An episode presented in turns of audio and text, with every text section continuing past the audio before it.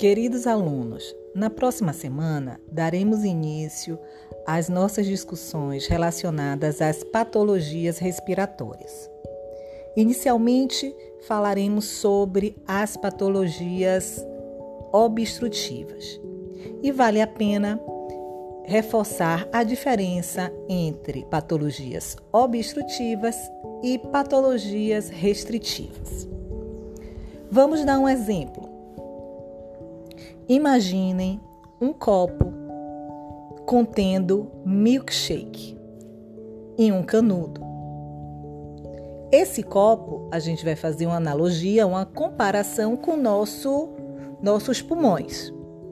Já o canudo será as nossas vias aéreas de condução, que são os brônquios, os bronquíolos, tá? E o milkshake será o volume de ar que contido dentro dos pulmões, no caso, o copo. Tudo tranquilo aí? Pronto.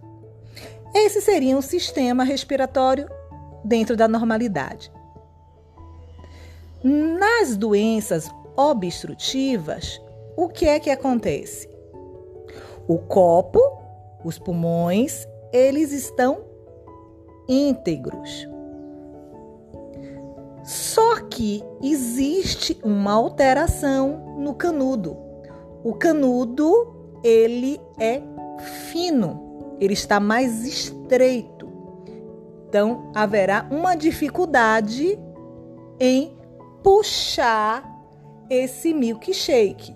Ou seja, e, uh, os pacientes que têm doença obstrutiva, ele terá justamente uma dificuldade em que em remover esse volume de ar contido nos pulmões, porque existe um aumento na resistência das vias aéreas, que nós, na nossa comparação é o canudo.